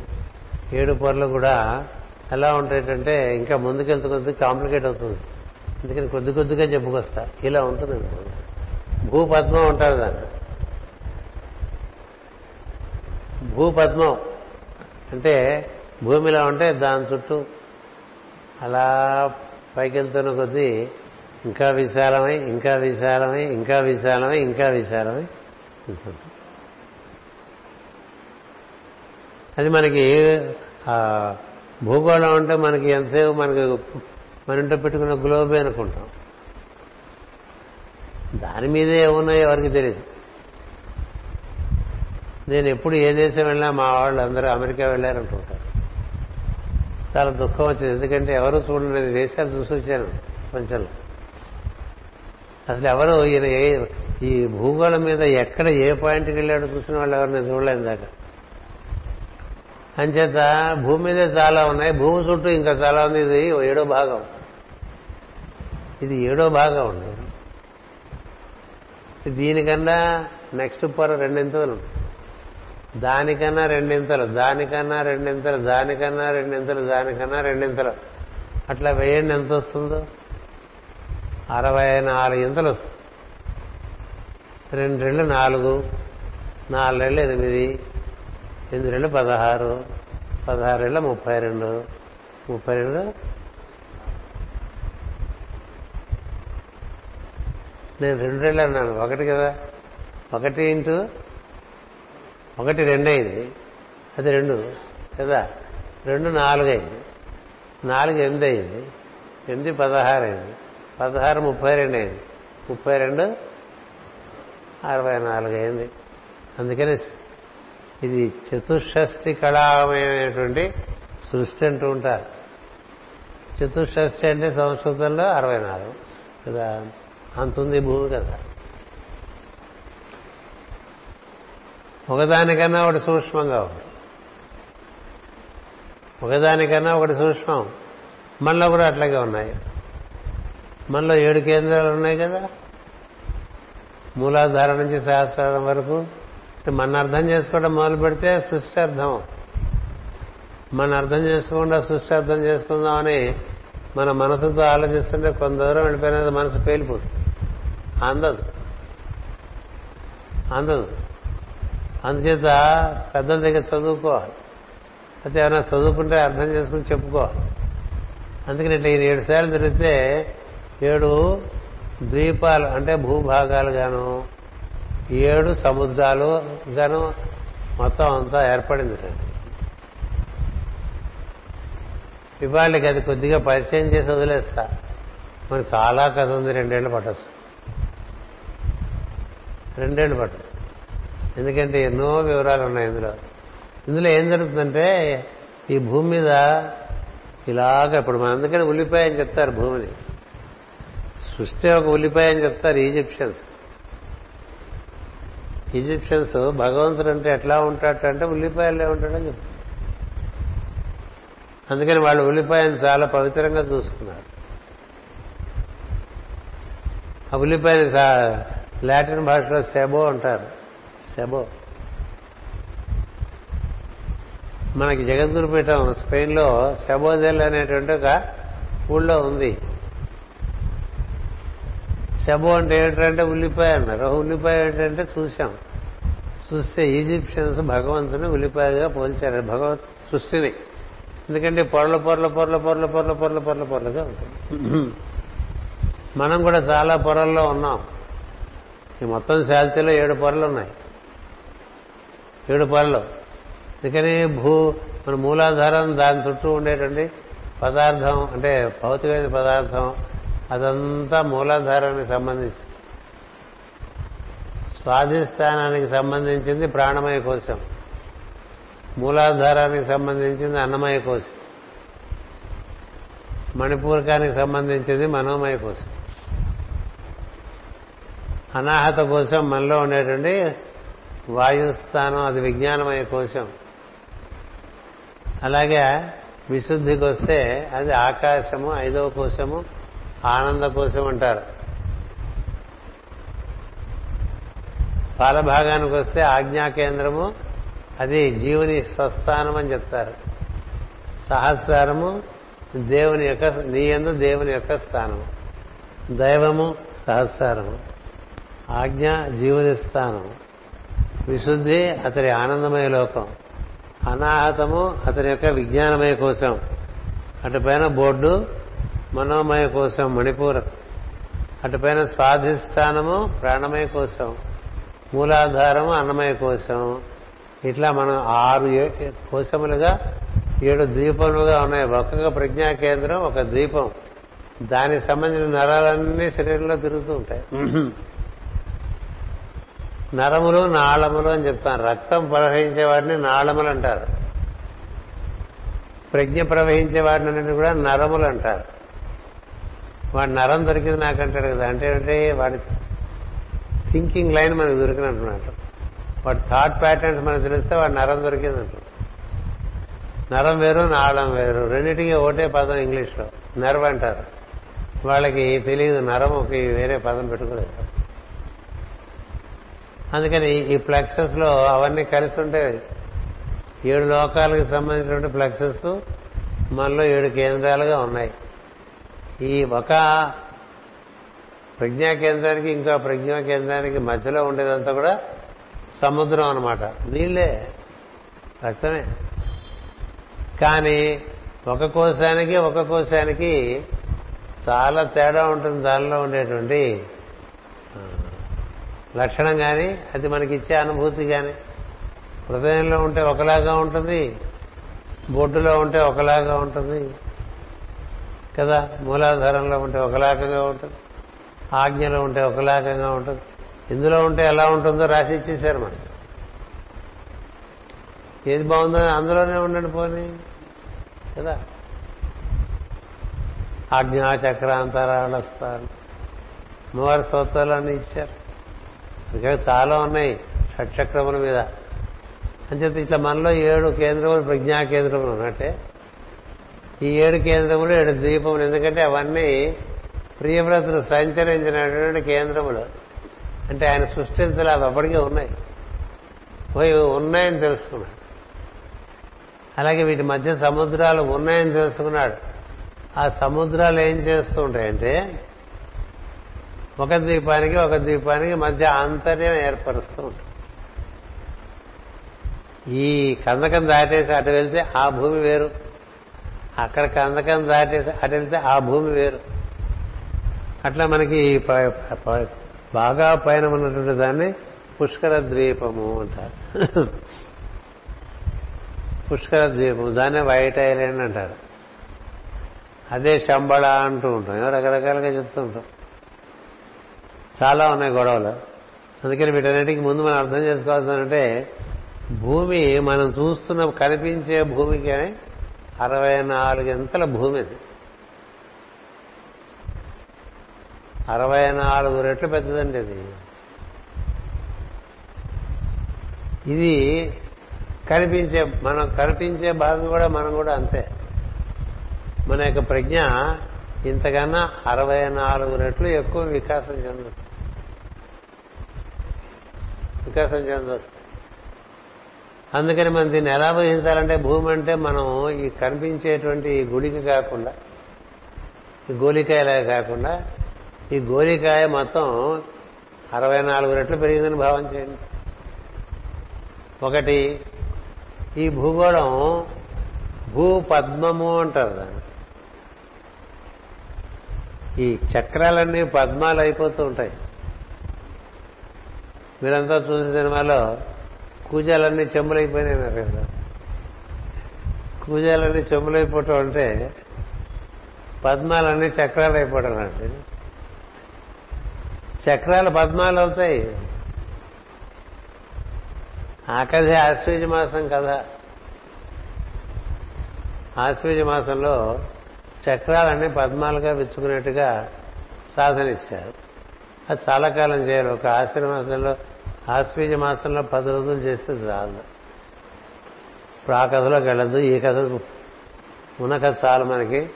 అది భూగోళం అనేటువంటిది మొత్తం అంతా కలిపితే ఇంతకు అరవై నాలుగు రెట్లు ఎక్కువ ఉంటుందండి. అందులో మన చర్మ కనిపించేదాన్ని జంబూ ద్వీపము అంటారు. జంబూ ద్వీపే అంటూ ఉంటాం కదా. ఇప్పుడు మనలో కూడా మనం కనిపించేది మన శరీరమే తప్ప మన ప్రజ్ఞకి వ్యాప్తి కనుక కలిగితే ఎంతవాడివైనా అవసరం. ప్రజ్ఞ వ్యాప్తి చెందుతుంది శరీరం ఊరికే ఒక గూళ్ళ ఉంటుంది పక్షి గూళ్ళగా గూళ్ళోనే ఉంటుంది ఆ పక్షి ఉండదు కదా. గూడు వదిలేసి ఎంత దూరం పోతూ ఉంటుంది పక్షి? చాలా ఎంత దూరం అయినా పోతుంది దాని యొక్క పన్నా పట్టిపోతూ ఉంటుంది. పిచ్చుకలు అయితే ఇక్కడ తిరుగుతాయి కదా? పౌరాలు ఇంకొంచెం దూరం వెళ్తాయి. ఇంకా పెద్ద పక్షులు ఇంకా దూరం వెళ్తాయి. అలా ఆకాశాన్ని కూడా వెళ్తాయి కదా చాలా ఎంచేత ఒక ఆకాశంగానే ఇంకొక ఆకాశం ఇంకొక ఆకాశంగానే ఇంకొక ఆకాశంలో ఆ అద్భుతాలు వేరు ఆనందం వేరు. అలాగే మనకి ప్రజ్ఞా కేంద్రాలు దాటి వెళ్తూ ఉంటే ఆయా లోకాలు మనం దర్శించే అవకాశం ఉంటుంది. ఇందులోనే అన్ని ఇక్కడే కూర్చొని దర్శించవచ్చు. ఇక్కడే కూర్చొని సక్సెస్ ఇదిలా ఇలా మనం మనం ప్రయాణం చేస్తుంటే ఇది ముడుచుకున్నది విచ్చుకుంటూ ఉంటుంది. విచ్చుకొని పువ్వు మొగ్గ అంటాం. పువ్వు అనం కదా? అలా విచ్చుకుంటూ వచ్చిందనుకోండి అలా విచ్చుకుంటూ నీకు ఏడు పొరలుగా విచ్చుకుంది పద్మం. ఒక్కొక్క దానికైనా రెండో వర పద్మం యొక్క వర దానికన్నా ఇంకా రెండింతలు. దానికన్నా ఇంకా రెండింతలు. దానికన్నా ఇది ఇంకా రెండింతలు. అందుకనే పద్మం పద్మం పద్మం అంటూ ఉంటారు. లోటస్ కదా? లోటస్ ఇది స్పిరిచువల్ సింబల్ అంటే అంత వికాసం ఏది చెందదు. గులాబీ పువ్వు కూడా విసుకుంటుంది పద్మం విసుకున్నంత కదా? విసుకోలకి పద్మమే సరైనటువంటి ఉపమానం. అంటే అలా జీవ ప్రజ్ఞ అరవై నాలుగు ఎంతలు విచ్చుకోవచ్చు భూమి ప్రజ్ఞ అరవై నాలుగు ఇంతలు వెచ్చుకుంటే అక్కడ దానిపైన ఈ సప్తర్షి మండలం దానిపైన ధృవతార ఉంటుందండి. ఇప్పుడు ఊహించండి మనకి ఇక్కడి నుంచి చూసేస్తుంటాం కదా. ఉత్తరంలో ఉండే ధృవతార కనిపిస్తుంది. ఆ ధృవతార వరకు భూమి ఉందా?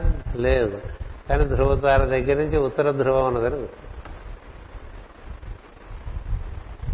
ధృవతార దగ్గర నుంచి మొదలైన ఉత్తర ధ్రువ మొదలైన భూమి మొత్తం పొరలతో కూడింది. ఈ యొక్క సప్తర్షి మండలం కూడా ఈ భూమి యొక్క ఈ పెద్ద చెప్పినటువంటి సమగ్రమైన భూమి యొక్క ఉపరితలం పైన ఉంటుంది సప్తర్షి మండలం. ధ్రువము సప్తర్షి మండలం ఆ ధ్రువము నుంచి ఏర్పడినటువంటి ఈ వెన్నెముకలాగా ఏర్పడిన దాని చుట్టూ స్థూలము సూక్ష్మము సూక్ష్మతరము సూక్ష్మతమముగా అంత భూమి ఉందండి. అది భూమి అంటే. మేరుదండం అంటే ఏంటో తెలుసా? ఈ ధ్రువము. ఉత్తర దక్షిణ ధ్రువంగా ఉండే యాక్సిస్ ఉంటుంది. అది మేరు పర్వతం ఉంటాయి మన వాళ్ళు మేరు పర్వతం చూసి వచ్చా అంటుంటా ఏసాలి అనుకుంటుంటారు. దాని చుట్టూ తిరిగేది సూర్యుడు దాని చుట్టూ తిరిగేవాడు ఇట్లా చెప్పుకుంటూ ఉంటాడు ఇప్పుడు తిరగట్లేదు. కదా మేరు అంటే గ్రంథాలు చదువుకుంటే అర్థమవుతుంది మేరు అంటే ఆ ధ్రువుడి దగ్గర నుంచి మొదలుపెట్టి ఇక్కడ దక్షిణ తార ఉంటుంది సిరియస్ అని. అంతవరకు వ్యాప్తి చెంది ఉంటుంది మొత్తం భూమి. ఈ లోపల చోట్లో ఏడు రకాల తత్వాలు ఉన్నాయి ఈ పొరల్లోనే మనకి ఈ గ్రహాలన్నీ ఒక్కొక్క పొరకి ఒక్కొక్క ఆవృత్తంలో ఇటు మూడు అటు మూడు ఈ గ్రహాలు తిరుగుతూ ఉంటాయి. సూర్యుడికి అతి దగ్గరలో తిరిగే తిరిగేది బుధుడు. ఇంకో పక్క నుంచి తిరిగేది శుక్రుడు. ఇట్లా పెట్టుకుంటూ ఉంటాం నవగ్రహ మండపం. పెట్టుకుని దాని చుట్టూ తిరుగుతుంటాం కానీ అసలు ఈ గోళాలన్నీ గ్రహ గోళాలన్నీ కూడా సూర్యుని చుట్టూ ఎవరి తర్వాత ఎవరు? ఇటుపక్క ఎవరు? భూమికి కొన్ని ఇటు ఉన్నాయి కొన్ని అటున్నాయి. మధ్యలో ఉంది భూమి. కదా? అంతే మనకి ఆలోచన ఇప్పుడు ఏమైంది? విశాఖపట్నం పూర్ణ మార్కెట్ లేకపోతే పక్కనుండే కరోనాకు వెళ్ళిపోకుండా ఇటు వెళ్ళిపోయాం. ఇంక ఇక్కడ ఏముంటాయి మనకి అది?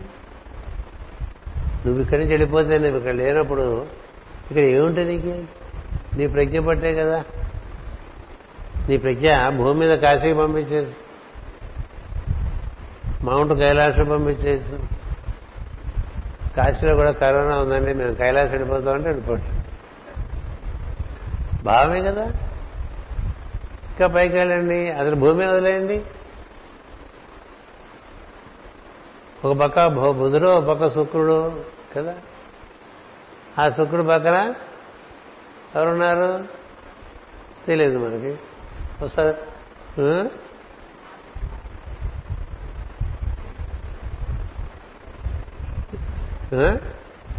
అన్నిటికన్నా చివర ఉండేటువంటిది శని. శని ఆవరణ చుట్టూ చివర. దాని తర్వాత ఆవరణలో మనకి బృహస్పతితో శుక్రుడు ఉంటారు. వాడికి ఒక ఆర్డర్ ఉన్నది. ఆ ఆర్డర్ ప్రకారం మనకి ఎలా కనిపిస్తుందంటే ఇటుపక్క కొంతమంది అటుపక్క కొంతమంది ఉన్నట్టుగా కనిపిస్తుంది మన భూమికి అన్నిటికీ కేంద్రంగా సూర్యుడు ఉంటాడు. అందుకనే మనకి ఇచ్చి ఇప్పుడు ఈ హోరా ఒకటి ఇచ్చారు కదా ఒక గంట తర్వాత వెనక్కేస్తూ ఉంటాం హోరాలో. ఇప్పుడు మనకి ఇవాళ ఏం వారం ఆదివారం. ఆదివారం ఏడు గంటలకు ఎవరు ఉంటారు? శుక్రుడు ఉంటాడు. ఆ తర్వాత బుధుడు ఉంటాడు. ఆ తర్వాత చంద్రుడు ఉంటాడు. అట్లా ఉంటాయి కదా. ఆ పద్ధతిలోనే మన భూమి నుంచి లెక్కలు ఉంటాయి. అన్నిటికన్నా దగ్గర మనకి దగ్గర చంద్రుడు. సూర్యుడికి అందరికన్నా దగ్గర బుధుడు. మనకి చంద్రుడు ఎలాగో సూర్యుడికి బుధుడు ఎలాంటి వాడు సూర్యుడి యొక్క మనసు బుద్ధి. భూమి యొక్క మనసు చంద్రుడు. అందుకని ఈ చంద్రుడికి ఆ బుధుడికి అనుసంధానం జరగాలి.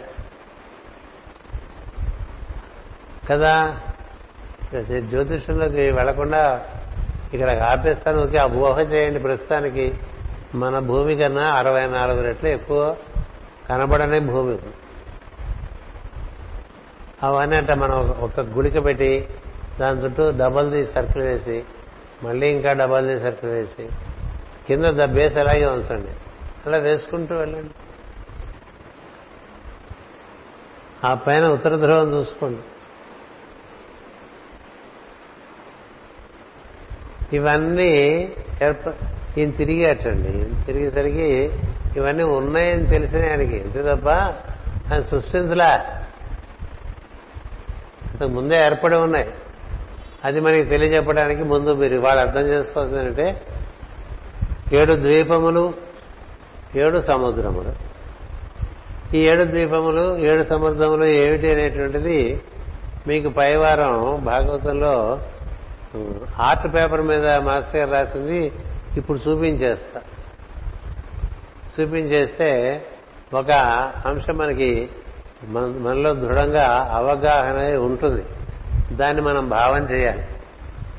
అంత భూమి ఉంటే మనం ఇంత చిన్నగా భావం చేసుకుంటూ ఇందులో మళ్ళీ ఇంకా చిన్నగా ఉండిపోవటం ఎందుకు? అందువల్ల ఈ ప్రియవ్రతుడు కొన్ని విషయాలు కనుక్కున్నాడు. ఆయన తయారు చేయలే. వాళ్ళ అన్నయ్య అంటే పెదనాన్నగారు అబ్బాయి తయారు చేసి వెళ్ళిపోయాడు. మన భాషలో చెప్పాలంటే అవన్నీ అట్లా అల్ల చక్కగా మనకి అర్థం అవడానికి కానీ వీళ్ళందరి మధ్య బంధుత్వాలు పెట్టారు తప్ప అన్నీ కూడా ఒకే తత్వం నుంచి దిగి వచ్చినటువంటి అంశాలు అవన్నీ. ఆ అంశంలో ఇప్పుడు ప్రియవ్రతుడు వలన మనకు తెలిసిన జ్ఞానం ఏంటంటే భూమి ఎంతకన్నా ప్రతి అంచెలోనూ ఒక రెట్టింపు చొప్పున ఏడు స్థితుల్లో ఉందని తెలుసు. ఏడు స్థితిలో ఉండటం వల్ల అరవై నాలుగు రెట్లు ఎక్కువ ఉందని తెలుసు. ఈ ఏడు స్థితులు నీ దానికి పైన దానికి కిందకి ఈ ధ్రువ అక్షం అంటారు కదా. అది యాక్సిస్ అంటాం. ధ్రువ కథలో చెప్పుకున్నాం. అక్కడి నుంచి ఇక్కడి వరకు అలా నారాయణ యొక్క దర్శనం ధ్రువుడికి జరిగినప్పుడు నారాయణుడు వచ్చే ధ్రువుడిని అనుగ్రహించినప్పుడు ఆ సహస్రం నుంచి ఈ మూలాధారం కింద వరకు ఆ నారాయణ ప్రజ్ఞ ఎలా దిగిపోతుంది? అద్భుతమైనటువంటి సంస్థ ఘట్టం అది. అప్పుడు చెప్పుకున్నాం. అయితే మనకు ఉండే సగటు భావంలో మర్చిపోతూ ఉంటాం. అలాంటిది భావం చేసామనుకోండి మనలో ఎలా ఉంటుంది? అదే మనలో ఉండే సూక్ష్మ నాడి. అలా మన శిరస్సు పైన చరించి మన మూలాధారం కింద వరకు తెల్లటి నీలం కలిపిన తెలుపు శాన్ఫరైజ్డ్ అంటాను చూసారా? ఆ రంగులో పైనుంచి కింద వరకు అలా ఎంతో తేజవంతంగా ఉంటుంది. దాన్ని దర్శిస్తున్నాం అనుకో. అది పట్టుకుని అలా వెళ్ళిపోతూ ఉండొచ్చు. అన్ని ద్వీపాల్లోకి వెళ్ళిపోవచ్చు. అన్ని సముద్రాల్లో దాటచ్చు. సముద్రాలు ఏమో క్షార సముద్రం క్షీర సముద్రం ఏదో ఇక్షు సముద్రం మూడు సముద్రాలు చెప్పారు అని చెప్పుకుందాం. ఈ మధ్య ఉండేవి సముద్రాలు ఈ కేంద్రాలుగా ఉండేవి ద్వీపాలు. ఏడు ద్వీపాలు ఏడు సముద్రాలతో కూడి ఈ భూమి ఉంది. అది మనకు కనపడే దానికన్నా అరవై నాలుగు రెట్లు పెద్దది. ఇంతవరకు గుర్తుపెట్టుకుని పిలుస్తాం అదేమో ఇట్లా పద్మంలాగా విసుగుని ఉంది అని చెప్తున్నారు. మన భూమి మూసుకునుంది కదా. విసుకోవాలిగా మూలాధారం నుండి ప్రజ్ఞ బయటపడిన వారికి విసుగు గ్లోబీస్ ఏది మనకు ఒక ఒక వాక్యం ఉంది. Globe is nothing but lotus before blossoming అంటారు. Globe is nothing but lotus before blossoming. మొగ్గ విచ్చుకుంటే పుష్పం. అలాగే ఒక భూగోళం విచ్చుకుంటే అయిపోయింది భూమి కదా. భూమికి ముక్తి. భూగోళం విచ్చుకుంటే. ఈ భూగోళం మొత్తం గోళంలో మనం తోచి చూస్తే ఇది ఒక్కటే విచ్చుకోవాల్సి ఉండిపోయింది మిగతావన్నీ విచ్చుకున్నాయి. అందుకని ఏం చెప్పారంటే భూపద్మము అని చెప్పారు. అందుకే మన మనకి ఎర్త్ అంటే మనం ఏమనుకుంటాం? కేవలం కనపడుతున్నది అనుకుంటాం. అంతకు మించి అది ఉందని ఒకటి తెలియాలి ఒకటి. అది ఎంత మించి ఉంది అంటే భాగవతం ప్రకారం అరవై నాలుగు రెట్లు మించి ఒకటి. రెండోది విచ్చుకుని ఉన్నది. వీటన్నిటినీ కలుపుతూ చక్కగా అలాగా వాసుకి అట్లా వ్యాప్తి చెంది ఉన్నాడు అని చెప్తారు. అదే మనం మనలో అది కుండలని చైతన్యంగా చెప్తారు. లేకపోతే దాన్ని ఆదిశేషు అంటారు ఇంకో రకంగా. ఇది మనకి ఎక్కువ పేర్లు బయటకు వచ్చేసినాయి. వాటి తమ్మిన తత్వం బయటికి రాదా కదా? మనకి తత్వం ఏం తెలుసు? ఊరికే పేర్లు తెలుసు. ఇక్కడ ఉన్న వాళ్ళ పేర్లు తెలుసు మనకి వాళ్ళ తత్వం ఏం తెలుసు? కదా? బాగా వాళ్ళతో సన్నిహితంగా ఉంటే తప్ప వాళ్ళకి తత్వం మనకు తెలియదు కదండి. అంతేనా? రోజు బాగా ఒకరితో కూడా పరస్పరం ప్రవర్తిస్తుంటే ఓహో వీళ్ళే ఉన్నాయా అని తెలుస్తే అది తెలియదు కదా. పెళ్ళైంది కదా మూడు సర్ప్రైజ్లు ఉండవు భార్యకి భర్తకి కూడా. ఏం కనబడతాయి? అందుకని తెలుసుకోదలుచుకుంటే తెలుసుకోవచ్చు. అలాగా ఈ ఈ పేర్లన్నిటి వెనకాల ఎంతెంత కథ ఉన్నదో మనకు. ఇక పద్మ పద్మ అంటూ ఉంటాం కదా. పుచ్చుకుందో లేదో. అంటే అది పద్మం అవ్వాలని మన ఆసక్తి అంతే కదా. అందుకని అమ్మవారి నామాల్లో అంతా పద్మ అంతా పద్మప్రియ పద్మహస్తే పద్మ అన్ని పద్మాలే. కళ్ళు పద్మ అంట హస్తాల అంట ఏడు ఏమి పడితే పద్మాలు కదా? పద్మ ఊరు పద్మపత్రాయ సాక్షి కదా? అంతా పద్మ పద్మ పద్మ పద్మ. ఎందుకని? మనకి విచ్చుకోవాల్సిన అవసరం చాలా ఉంది కాబట్టి ఎంత వీలుంటే అంత పద్మాలు తలుచుకోవడం పెట్టుకున్నారు. అందుకని పద్మాలతో పూజ చేయటం. విచ్చిన పువ్వులతో పూజ చేయటం. విత్తని పువ్వులతో పూజ చేయటం. ఎందుకంటే మనమే విచ్చుకోలేదు అవి విచ్చుకోకపోతే ఇక. అమ్మవారే సంతోషిస్తుంది రకరకాలుగా అందుకని భూపద్మం తర్వాత దాని యొక్క విస్తారం దానిలో ఉండేటువంటి ఏడు సముద్రాలు ఏడు ద్వీపాలు ఇప్పుడు వాటి పేర్లు సముద్రాల పేర్లు ద్వీపాల పేర్లు వాటి బొమ్మలు పై తరగతిలో మీకు నేను పరిచయం చేస్తాను. ఇంకొంచెం అప్పుడు అర్థం చేసుకుందాం. ప్రస్తుతాన్ని మనం అనుకుంటున్న భూమి భూమి కాదు. భూమి కాదంటే భూమే. చాలా చిన్న విషయం. ఇప్పుడు వేద వ్యాసులు అలాంటి వాళ్ళు ఉన్నారు కదా శ్వేత ద్వీపవాసులు అంటూ ఉంటారు. వాళ్ళు అక్కడెక్కడో పుష్కర ద్వీపంలో మహాభారతంలో అన్నిటికన్నా ఈ భూమి మీద అత్యంత పవిత్రమైన పుణ్యక్షేత్రం ఏమిటని ధర్మరాజు అడిగితే ధౌమ్యుడు చెప్తాడు పుష్కర క్షేత్రం అని. పుష్కర క్షేత్రం అంటే ఇక్కడ ఉండదు అక్కడ ఉంటుంది. పుష్కరాలు వచ్చాయి పుష్కరాలు వచ్చాయని పుష్పు పుసుమని పోయి మునిగొస్తూ ఉంటాం కదా. ఆ పొరలో ఉండేటువంటి తత్వం ఈ ఏ నదిలో ఎప్పుడు ప్రవేశించి స్పృశిస్తుందో జీవుల్ని ఋషులు దర్శించి ఇచ్చారు. అందుకని ఆయా రాశిలో బృహస్పతి అంటే మన నెత్తి మీద ఉంటాడే. ఆయన ఏ రాశిలో తిరుగుతుంటే ఆ రాశి సంబంధమైన నదిలో ఆ తత్వం ప్రవేశిస్తుంది. అందుకని నీకు ఆ జలం అప్పుడు నువ్వు స్పృశిస్తే నిన్నది అనుగ్రహిస్తే నీ చైతన్యం ఇంకొంచెం వికసిస్తుంది. అది పన్నెండేళ్ళకు ఒకసారి పుష్కరం కదా. ఏ నది మధ్యలో ఉండేవాళ్ళు ఆ నది మధ్యలోనే చేసుకో మనం కృష్ణా గోదావరి మధ్యలో అనుకోండి కృష్ణకు పుష్కరం గోదావరి పుష్కరంకి వెళ్ళొస్తే చాలు. విశాఖపట్నం ఎక్కడుంది? గోదావరి గంగా మధ్యలో కాబట్టి ఆ రెండు పుష్కరాలకు వెళితే చాలు అనమాట ఎందుకని ఆ పొరలో ఉన్నాం భూమి మీద. అలా భూమి మీద పొరలు మనకు కనబడే భూమి కాకుండా కనబడని భూమి దీనికి ఏడు రెట్లు ఉన్నాయి కదా? అక్కడ ఉన్నాయి క్షేత్రాలు. ఆ క్షేత్రం గురించి చెప్తాడు ధౌమ్యుడు.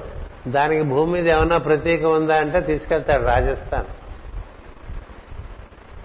తీసుకెళ్ళి ఇక్కడ ఉంది పుష్కర క్షేత్రం అని అక్కడ ముట్టిస్తారు. కానీ భూమి మీద అన్నిటి ప్రజ్ఞల యొక్క అంశాలు ఉంటాయి. ఇప్పుడు ఈ ద్వీపాలు తెలిసిననుకోండి పుష్కర క్షేత్రం ఎక్కడుందని తెలుస్తుంది? నీ సహస్రాలనే పుష్కర క్షేత్రం. అది గొప్పతనం. మనకి యోగంలో వచ్చే పెద్ద సులువు ఏమిటంటే అన్ని నీలో దర్శించుకుని అక్కడికి వెళ్ళిపోతూ ఉండొచ్చు నీలో కాశీ అంటే ఇక్కడ ఉంది. ఏది? పాల భాగం పైన ఇంకా వెంట్రుకలు మనిషి చోటు వస్తుంది కదా? అది కాశీ. North east. కాశీ అంటే గుర్తొచ్చింది. మనంతా కాశీ వెళ్ళాల్సిన వాళ్ళం కదా? అలా వెళ్ళకపోయేవాడు ఇలా వెళ్ళండి. ఒకటి మొన్నే ఫోన్ వచ్చింది. అక్కడ ఉండే డీజీపీ ఫోన్ చేశారు సార్ మీరు ఇప్పుడు వస్తే ఎంతమంది వచ్చినా డబ్బులు తీసుకెళ్తాను సార్. అప్పుడు నేను వద్దని చెప్పాను మీకు అది నన్ను బాధ పెట్టేస్తుందని చెప్పి. మిమ్మల్ని అప్పుడు వద్దన్నాను అది నన్ను రోజు పిసుకుతుంది ఆయన. ఆయన వద్దంటే మనం కూడా వద్దనే అనుకున్నాం కదా. నేను చేయలేను అన్నారు మొన్న ఫోన్ వచ్చింది. రెడీగా ఉన్నాడు మా అల్లుడు మేము అందరికీ బాగా చూపిస్తా అన్నాడు. చూపిస్తానన్నాడు కానీ మేము రెడీగా లేని లేదు అని చెప్తే ఈ లోపల మనం ఇక్కడ చూద్దాం కాశీ. కదా? కాశీ క్షేత్రం అంటే ఇక్కడ ఉందండి కాశీ క్షేత్రం చూడరా బాబు అని చూపించేసేవాడు చిన్నవాడు మాకు. కదా? లోపల కాశీకి వెళ్ళామనుకోండి బయట కాశీ కూడా వెళ్ళచ్చు తప్పలేదు పుణ్యక్షేత్రాలు చూడాలి లోపల చూడాలి బయట చూడాలి. లో బయట చూసే ఆ పరిస్థితులు లేవనుకోండి లోపల చూసుకోండి. లోపల శ్రీశైలం ఉంటుంది. లోపల తిరుపతి ఏడుకొండలు ఉన్నాయి కదా? ఏడుకొండ లోపల లేవా? ఇదే ఏడుకొండల స్వామి. అందుచేత ఊరికి కాలయాపన చేయటం ఎందుకు? ఇంకొకటి ఎక్కించి లోపల దీన్ని మనం బాగా స్థిరపరచు భూపద్మము దాని ఎందు సప్త ద్వీపములు సప్త సముద్రములు ఇదంతా వ్యాప్తి చెంది ఒక చైతన్యం సర్పాకారంగా అలాగా చుట్టం చుట్టం చుట్టం తిరుగుతుంది. అది కుండలిని చైతన్యం అనండి లేకపోతే సర్ప చైతన్యం అనండి అనంతుడనండి వాసుకేనండి మీ ఇష్టం ఏం పేరు పెట్టుకున్నాం అలాంటి ఒక తత్వం మన లోపల ఉన్నది మన చుట్టూ ఉన్నది. అంచేత భూగోళం ఖగోళం రెండు చెప్పుకుంటాం. ఖగోళం అది భూగో అథ భూగోళం అని చెప్పి లోకవృత్తం యథాతథం పురాణ సాధు విజ్ఞాయ వేదార్థం జ్ఞాతమర్హసి అని మనకు శ్లోకం ఉంది. దాని అర్థం తెలుసుకుందామని ఎవరు అనుకున్నారని నేను అనుకోవట్లే ఏదో చదివేస్తారు తప్ప మొత్తానికి ఇంతమందిలో ఒక జీవుడు అడిగాడు దేవుడు మాస్టర్ అని. ఏదో నాకు తోచిన రోజు కారులో వెళ్తూ ఇంటికి వచ్చే లోపల చెప్పేశాను కదా. భూగోళం ఖగోళం మోడల్లో తయారు చేశారు. మొత్తం సృష్టి అంతా ఎట్లా ఉంటుందో భూగోళం. భూగోళం అర్థమైతే ఖగోళం అర్థమైపోతుంది. మానవుడు అర్థమైపోతే దేవుడు అర్థమైపోతాడు. మరి ఇంతకన్నా కావాల్సింది ఏంటండి? అది చక్కగా వివరంగా చెప్పుకునే టైం ఉండాలి వినటానికి మనిషి ఉండాలి చెప్పుకోవడానికి కూడా మనిషి ఉండాలి. ఉంటే ఇవన్నీ చక్కగా సాగుతుంటాయి స్వస్తి ప్రజాభ్య పరిపాలయంతాం. న్యాయేన మార్గేణ మహిమహేష. బ్రాహ్మణేభ్య శుభమస్తు నిత్యం. లోకా సమస్త సుఖినో భవంతు. లోకా సమస్త సుఖినో భవంతు. లోకా సమస్త సుఖినో భవంతు. ఓం శాంతి శాంతి శాంతి.